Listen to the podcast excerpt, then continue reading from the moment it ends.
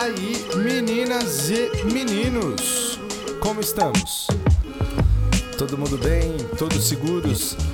Sãos e salvos dentro de casa? Acho que salvos sim, são nem tanto, né? Está chegando aí. Eu, pelo menos, estou chegando no meu dia 63 ou 64 de isolamento. Já são dois meses aí dentro de casa, então sanidade não tá tendo. Tanto é que eu tô aqui falando sozinho para uma tela de computador e um microfone na minha frente. Eu espero que vocês estejam me ouvindo aí desse lado. Bom, gente, esse período todo tem me feito repensar muito sobre o que que, eu, o que, que me faz amar a música, o que, que me faz querer viver de música e tudo mais. Eu tô aproveitando muito esse tempo para fazer isso.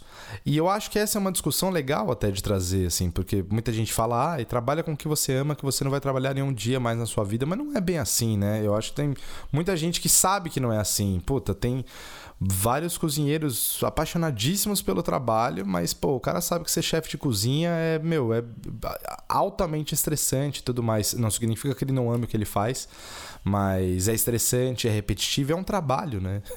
se, se fosse de graça, ainda tudo bem, mas a gente tem que ser pago para fazer, então é um trabalho. Você é vergonha da profissão! E esse pensamento tem ficado muito na minha cabeça. E assim, muita coisa eu acho que poderia ser compartilhada, a gente poderia pensar aqui junto, apesar de ser só eu aqui falando, mas eu acho que pode gerar o pensamento, pelo menos, na cabeça das pessoas. E, e aí, assim, eu ficava pensando, pô, eu vou falar sobre o que no, no podcast? Eu vou falar sobre ai, o, o movimento punk nos anos 80, o crescimento da dance music. Assim, putz, cara, tá, tá tudo tão maluco, né? E isso são coisas que, que as pessoas elas podem descobrir fazendo pesquisas e, e, e, indo atrás das coisas. Eu acho que o intuito aqui é mais é que a gente consiga falar e entender um pouco da música, da importância da música no dia a dia mesmo. Acho que tá todo mundo vendo a importância. Agora tá todo mundo em casa, tem tempo para ouvir suas músicas, tem trabalhado num ambiente onde ele consiga colocar a música que ele quer e tudo mais. Eu acho que muita gente tem sentido essa diferença. Tenho visto muita gente que começou a tocar instrumento muita gente que começou a estudar música de verdade agora, muita gente que, assim como eu, que estava desconectado, principalmente da parte de produção, de, de botar a mão na massa, de compor e tudo mais, estava muito desconectado disso e esse tempo dentro de casa, olhando para dentro de si mesmo, acaba trazendo isso à tona, né? E algumas dessas observações que eu vou querer trazer aqui com vocês. É... E uma coisa que me fez ter vontade de, de, voltar a gravar, trazendo essas observações e tudo mais, é uma coisa que nem tem tanto a ver com música. Na verdade, não tem nada a ver com a música em si, que é uma animação do Netflix, que eu acho que a essa altura do campeonato bastante gente já viu, que chama Midnight Gospel. É, que é a história, na verdade, assim, é uma animação altamente psicodélica, muita, muita luz, muita. Assim, é, é, é lindo, só que o diálogo em si ele é um podcast. Na verdade, ele é originalmente gravado como um podcast. Esse podcast é animado depois. Então, tem a, a dinâmica sonora, a dinâmica de áudio, ela é, ela é muito constante. Ela é, um, é uma conversa. O episódio inteiro ele é uma conversa entre duas pessoas, enquanto as coisas mais absurdas acontecem no fundo. E é justamente sobre isso, né? O Clancy, que é o, o, protagonista, ele vai gravando, né? Ele, vão acontecendo todos esses absurdos enquanto a entrevista tá rodando por trás, dos temas mais obscuros e, e, e filosóficos possíveis, uh, o sentido da vida, a existência ou não de Deus, enfim. E o Clancy, no final, no final das contas, ele passa por tudo aquilo e ele volta ele decide registrar como se fosse é um, é um, é um diário, ele chama de Spacecast. E, e, e, essa dinâmica é legal, é como se fosse um, um, vlog, só que de podcast. E na real, sempre foi o que eu tentei, o que eu quis fazer aqui desde o começo, mas a gente acaba ficando meio, meio perdido, né? Esse é o sexto episódio, ainda estou tentando encontrar a, a, a maneira certa, a maneira que eu mais acho que vai se comunicar com vocês aí do outro lado. E então esse sou eu aqui gravando minhas observações, gravando meu Space Cache e tentando gerar alguns pensamentos, tentando girar alguma coisa que, que a gente possa tirar dessa experiência. Que eu particularmente acho legal pra caramba, acho que é o, o, o que o formato do podcast pode trazer. Mas como tudo que a gente tem feito hoje é assistir Netflix, ouvir música e olhar pro, pro, pro teto do nosso quarto, então o Midnight Gospel me fez pensar muito, assim. Uh, e, e, Enfim, assiste. É, é, já começa como uma indicação minha aqui. Eu acho que é, é legal. A dinâmica ela é, meio, ela é meio confusa, ela não é uma dinâmica tão comum assim. Mas, mas assiste com o coração aberto que eu acho que vocês vão gostar. E, e nesse tempo todo de assistir Netflix, eu tenho visto cada vez mais, assim, procurado até conteúdo sobre música que estão dentro da, da, da, plataforma. Já vi coisa legal, já vi coisa não tão legal, assim. Mas essa semana eu assisti, inclusive, um dos mais legais, que é o Baseado em Fatos Raciais. Meu, é sensacional. Ele conta, ele conta a história, né? Na verdade, ele traça um, um, um paralelo entre o, os estilos musicais, entre o jazz, por exemplo, entre a maconha e o racismo nos Estados Unidos. E spoiler, tá tudo conectado, tá? É, o jazz como um movimento de música negra e todo aquele virtuosismo do jazz, daquela música quebrada e fora do senso, isso vinha muito por causa da maconha. E então o jazz começou a ser criminalizado e ser colocado como uma coisa fora. Interessante que hoje o jazz é visto como uma coisa altamente é, intelectual e, e, chega a ser chique, né? Você entra no lugar e tem um quarteto de, de, de jazz tocando e nos anos 30, 40, 50 nos Estados Unidos, isso era visto como um bando de maconheiro. É, para você ver como as coisas são. Então, assim, é, é, um, é um conteúdo bem bacana. E eu sei que tá todo mundo aí em casa, todo mundo procurando coisa para assistir, é, baseado em fatos raciais. É, é, bem bom. O nome em português eu achei meio ruim, confesso. Mas é chatice e frescura da minha parte também. O, o que importa é o conteúdo e o conteúdo é animal. E nesse, nesse, nesse período né, que, que, que a gente tem vivido agora, a gente tem percebido a importância é, é, é, meio, meio clichê de, de story de Instagram, assim. Mas a gente tem percebido que, puta, imagina se a gente tivesse agora sem, sem conteúdo, sem arte, né? No, no final das contas é tudo arte. Um, um, vídeo de YouTube de 10 minutos do seu vlogger é, reagindo a vídeo do TikTok é arte também, é uma forma contemporânea de arte. Então, tudo que a gente tem, tem, tem consumido, cada vez mais música, cada vez mais filme, cada vez mais documentário, cada vez mais vídeos no YouTube. Isso mostra a importância né, da, da, da, criatividade artística, eu vou colocar desse jeito. E muitos artistas, inclusive nesse período, têm lançado coisas. É, muita coisa já estava pronta antes, tipo, sei lá, o CD da Dua Lipa, o CD do The Weeknd, por exemplo, eles foram lançados durante a pandemia. É, mas já eram trabalhos que vinham de antes. Mas muita coisa foi lançada durante a pandemia também e, e muita coisa tocante. Tem uma das histórias mais legais é, desse período é a do Baco, do Baco Exu do Blues, que pô, fez, um, fez um baita sucesso com o Bluesman, o último disco dele e tudo mais. E ele tava com um, um disco pronto, e o disco chamava Bacanal, chama, né? Bacanal. O disco tá pronto, tá assim, é só soltar o disco, é só apertar o enter ali na, na, na página do Spotify. Mas ele sentiu que a temática que as letras e, e, tudo aquilo não, não, não conversavam com o momento que a gente estava vivendo, ele falou assim: não, peraí, não vou lançar isso agora. E aí, o que, que um grande artista faz? E é isso que a gente tem que dar mais valor cada vez mais.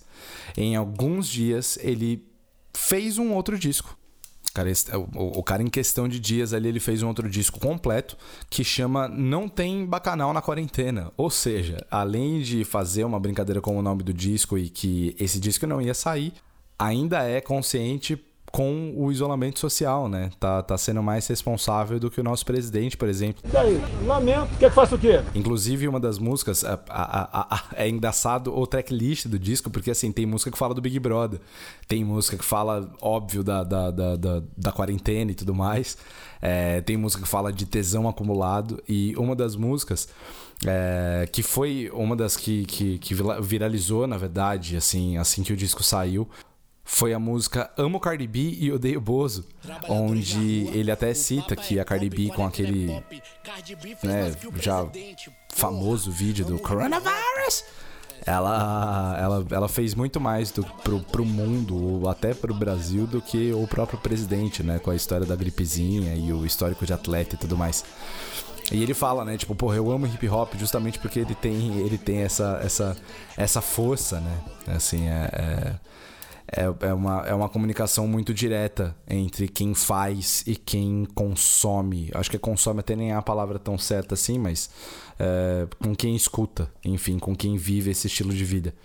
E, porra, é, é, é genial, assim, é, é, é, muito legal que, que você vê que, as, que, que os grandes artistas têm se mantido criativos e têm, têm utilizado, porque uma, uma das coisas eu tenho, tenho com, com, essa, com essa tentativa de reconexão, tenho cada vez mais estudado sobre composição e tudo mais, e e um fator muito, muito utilizado na composição, que muita gente até não, não, não, não sabe, é que você usa muito do fator externo, né? Você usa muito as influências de fora. Então, é, nem sempre, tá? Não tem, não tem exatamente uma regra, mas nem sempre você vai sentar e internalizar os sentimentos e vai fazer a música a maioria das vezes você vai estar tá só respondendo a estímulos externos, né? E trazendo isso para dentro da sua composição e colocando isso de uma maneira que conte aí essa, essa história. E, pô, cara, tá todo mundo, assim, pelo menos os mais responsáveis ou aqueles que podem, tá todo mundo preso dentro de casa, né? E, e os estímulos externos que a gente tem através de, de, de, mídias e tudo mais, eles não são bons. Eles não, não, não, não, são, não são exatamente assim, porra, legal, vou escrever sobre isso. A gente tem cada vez menos notícias inspiradoras no, no, no, no sentido real da palavra, cada vez menos, assim, na, na no noticiário, nas nossas mídias sociais. Então, pô, você vê que ainda tem gente conectada com essa, com essa com esse eu artístico, pô, é, é, é demais. A gente tem que cada vez mais valorizar isso. É, como eu falei antes, é, logo que isso tudo começou, né? A, a, música vai salvar o mundo, a gente precisa salvar a música também, a gente não pode esquecer disso. Mas a música vai salvar o mundo porque você tem visto que os, os principais momentos de esperança eles estão conectados com isso, né? Se não os de esperança, pelo menos os de alegria. Você tem visto aí, pô, o pessoal as lives, né? As famigeradas lives, as polêmicas lives. Eu, eu confesso que eu não assisti tantas assim. Eu assisti algumas lives menores, alguns sets de DJs e tudo mais. Assisti a live do, do, do Lucas, né? Do Lucas Silveira da Fresno que para mim, inclusive, é um, é um ótimo exemplo a ser dado aqui de como as lives deveriam ser feitas, né? Mas acho que nem todo mundo tem a, a competência e a paciência para fazer isso, porque o Lucas fez a live inteira sozinho. Ele cuidou do som, ah, era tudo muito simples, né? Era só ele um violão, mas enfim, ele cuidou da transmissão, fez todo, todo o trabalho ali para que a live vá pro ar, que é um baita trabalho. Ele fez isso sozinho, que a ideia dele era realmente não tirar ninguém de casa. E a gente vê aí muita live de, de, de outros artistas, é, tentando não falar só do gênero do sertanejo, mas principalmente do sertanejo, é, levando puta equipe, cenário e tudo mais. E assim, cara, eu pelo menos não, não vejo isso como um bom exemplo. Eu entendo bem que isso faz, eu entendo que, que tem gerado doações e tudo mais, mas o exemplo que isso causa não é legal um exemplo disso, né, é, é, o, baixo, o baixo nível de consciência das pessoas sobre isso. Então as pessoas estão fazendo social na casa do outro para assistir live de sertanejo e assistir live de outros gêneros também, não só exclusivamente do sertanejo. Mas acho que é importante que a, que a gente dê o exemplo nesse momento, principalmente esses cantores que atingem massas e, e assim, são milhões e milhões de pessoas assistindo.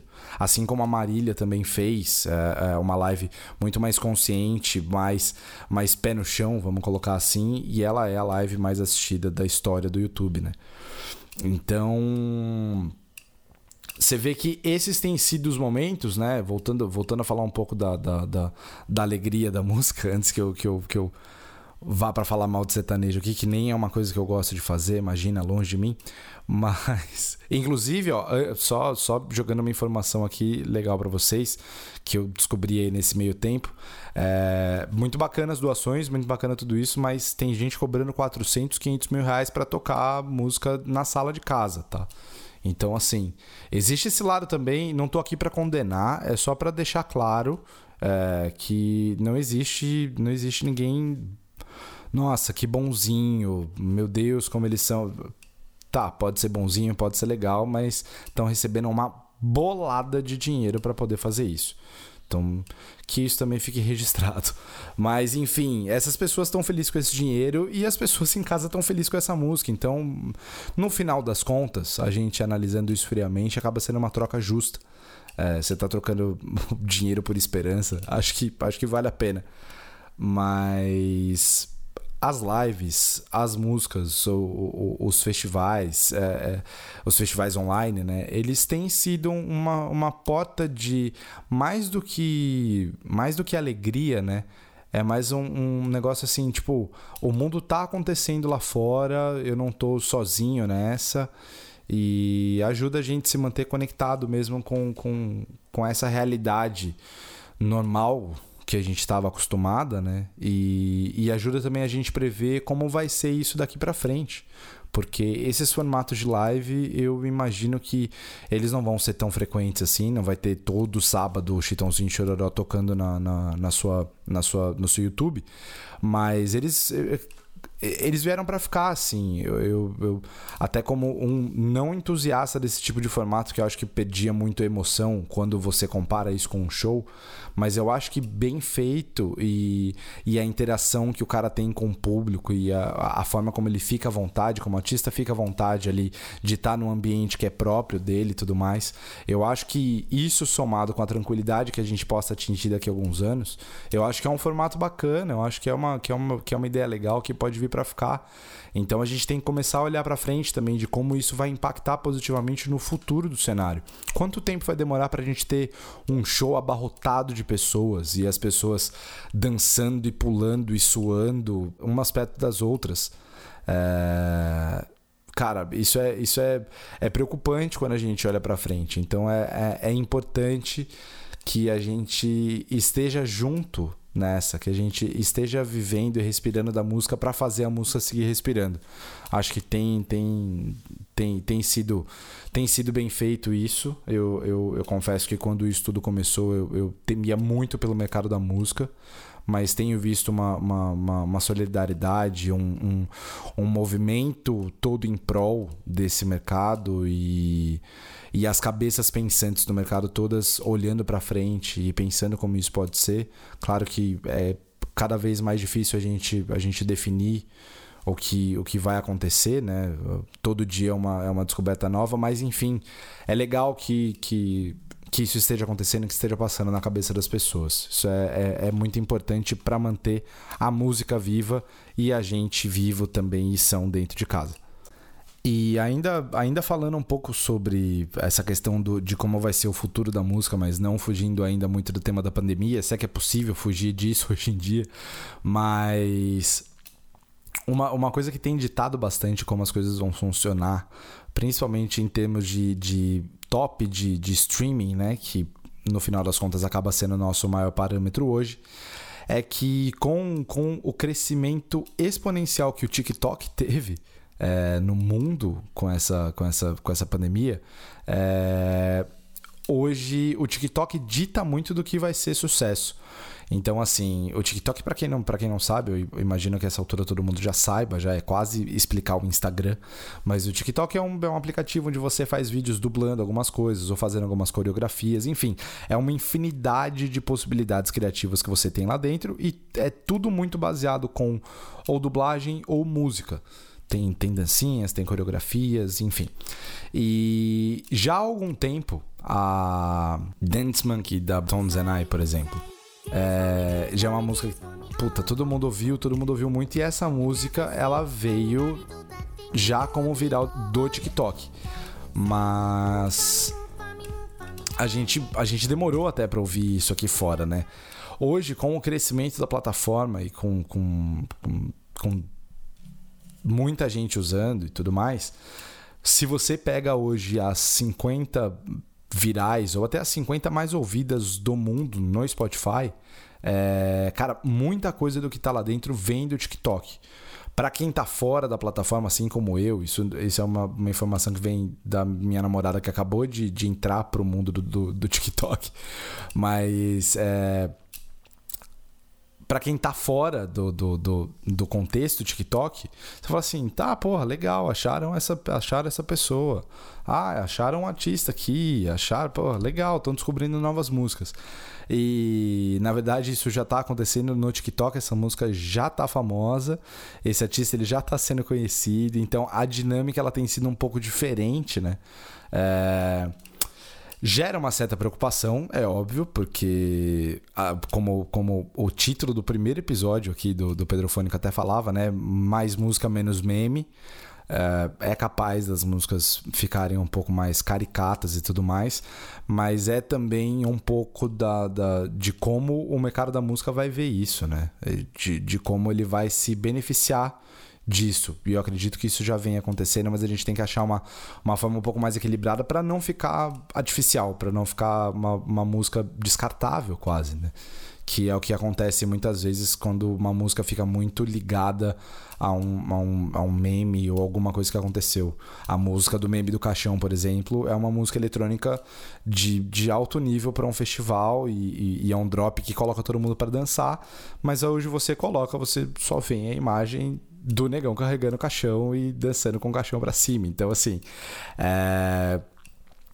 acaba ficando marcado isso. Não necessariamente é uma coisa ruim, porque tá todo mundo escutando sua música, todo mundo sabe quem você é, mas para você desfazer essa imagem depois, ela é muito complicada. Então tem que, tem que achar um equilíbrio, mas é interessante ver essa dinâmica sendo alterada é, da, de, de como a música tem sido descoberta. E o TikTok tem sido parte muito forte disso. Então é, é importante que a gente fique atento ao que tem acontecido.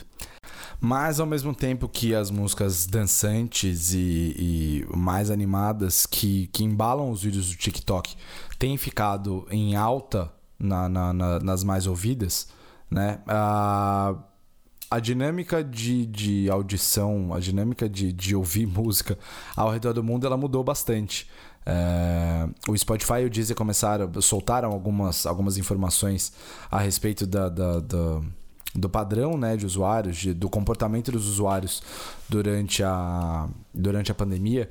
E a música, a música tem ficado cada vez mais calma para as pessoas. Então, cada vez mais. Na verdade, nos Estados Unidos, as pessoas estão ouvindo menos hip hop, menos pop.